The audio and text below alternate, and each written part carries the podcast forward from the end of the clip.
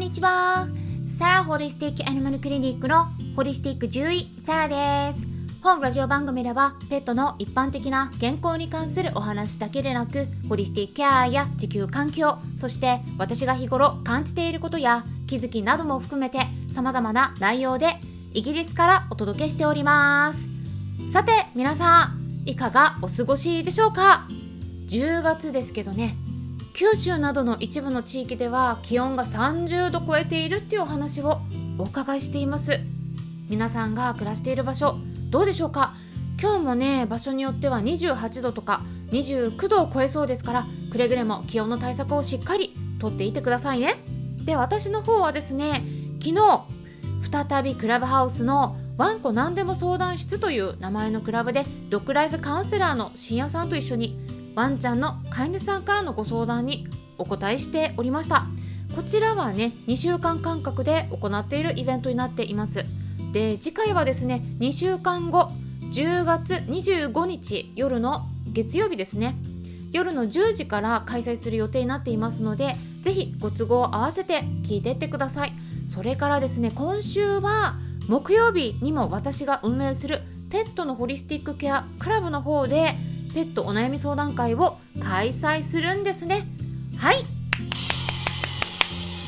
はい。時間はですね夜の10時10分からになっています、まあ、ちょっと遅いなと感じる方いらっしゃるかもしれないんですが声とか耳だけでの参加が可能ですしメイクを落とした後でも眠い時でもあとはお風呂に入りながらでも聞き戦という形で参加できますからぜひぜひお気軽にご参加いただければと思います。そしてですね今日は昨日開催したワンコ何でも相談室の方でいつも診察をお願いしてた動物病院から別の動物病院に転院する時にかかりつけの先生にお話しした方がいいのかどうか、まあ、こういったご質問があったのでこの場で皆さんにもお伝えしていきたいと思います。皆さんの中でも同じようなことでどうしたらいいか迷ったことのある方いらっしゃるのではないでしょうか。意外にねよく聞かれるんですね。なので今日はそういったご質問にお答えしていきます。興味のある方は是非最後まで聞いてみてください。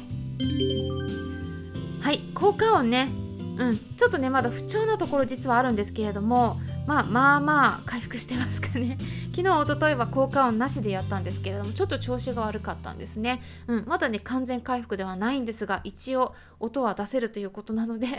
はい、今音を出しながら今日はやっていきます。で動物病院を転院する時ねもともとの先生に伝えた方がいいかどうかこれについてはその時の状況によってだいぶ変わってくると思うんですね。でそこで今日は3つのポイントをお伝えしたいと思います例えばですねかかりつけの動物病院の先生が内科中心の診療をしててでそれでしこりが見つかったから手術した方がいいってなった場合であればね、まあ、外科の得意な先生に見てもらいたいなって思うのが一般の飼い主さんの、ま、心情ですよね。まあ、そう思うのは実は飼い主さんだけではなくてかかりつけの先生の方も同じで、まあ、先生の方でもねむしろそうしてもらった方がいいなって考えている方もいらっしゃいます。まあ、そういう先生だったらむしろ外科の得意な先生を紹介するようなこともよくあります。まあ、得意分野であれば診察していきたいんだけど不得意な分野に関してはあんま手出したくないなって思ってる先生もいるんですね。ただこの辺りは本当に先生のタイプによって全然違います最近は特に都心部の動物病院であれば専門分野が分かれてきているので内科中心に診察をしてて、まあ、例えばね外科って言ったら不妊去勢手術とか歯の簡単な抜歯などの歯科処置とかあとは腫瘍の簡単な切除とか、まあ、そういったあんま技術のいらない単純な手術しか行ってないような場合だったら外科の得意な先生に見てもらいたいって患者さんから言われた時にかかりつけの先生の方ですぐに理解してくださる場合もあるんですが、まあ、一般の飼い主さん側から見てねそのかかりつけの先生がどこまで手術やってるかっていうのがね分かりにくいですよね。で1つ目のポイントとしてははい一回ちょっと音がかすったけど。え、っとね整形外科も担当してるかどうか。これで指標になると思います。整形外科の手術。これはねちょっと難易度が高いんですね大体。だからそういった手術ができるのであればまあ得意な先生が多いです。動物病院のウェブサイトをチェックしてみて整形外科も取り扱ってるかどうか。まあここを見てみるといいと思います。ただえー、っとね外部から得意な先生に来てもらって手術をしている動物病院もあるのでそうなってくるとね手術の得意な先生が執刀してくださるかどうかっていうのがわからなかったりしますから手術を受ける場合はどの先生が執刀してくれるのかこの辺りも聞いてみることをおすすめします。まあ、この辺りはね飼い主さんの知る権利っていうものがありますので誰が嫉妬してくれるのかっていうのを聞くのは全くおかしいことではありませんしそれを聞いた時に答えるのを嫌がるような動物病院だったらちょっとそこはやめておいた方がいいと思います。あと2つ目のポイントとしては直接獣医さんにお話しにくいしにくい場合は動物看護師さんにお伝えして間に入ってもらうっていうのもありますね、まあ、例えばかかりつけの先生に対してちょっと不満を持ってて直接ねそれを言ってしまったらやっぱり獣医さんも人間なので獣医さんと飼い主さんの関係がギクシャクしてその後診察を受けづらくなってしまうこともあると思うんですね。なので、まあ、そういった時に直接言いにくいことは動物看護師さんにお伝えしてみるっていうのが一つの方法になります。で最後3つ目のポイントとしては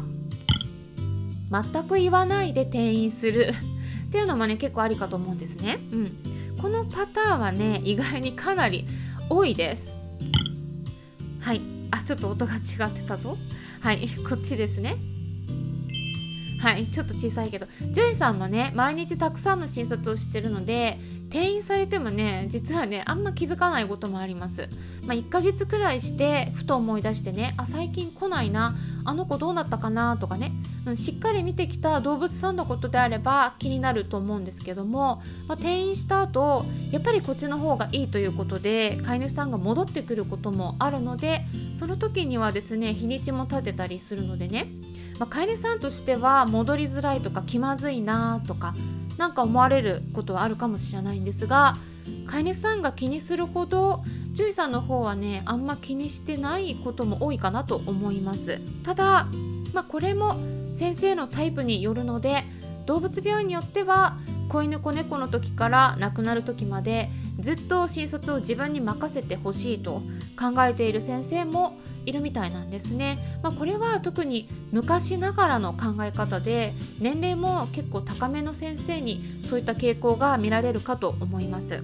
まあ、昔はね全ての病気を一つの動物病院で担当するのが当たり前だったので皮膚病とか腫瘍とか関節の病気とかも全部見てたんですね。でも今は昔と比べてたくさんの病気のことが分かってきて専門分野も人の医療のように何か何かっていう形で分かれるようになってきていますので全部の科に対してのそのきちんと対応していくっていうのがね難しくなってきているんですね。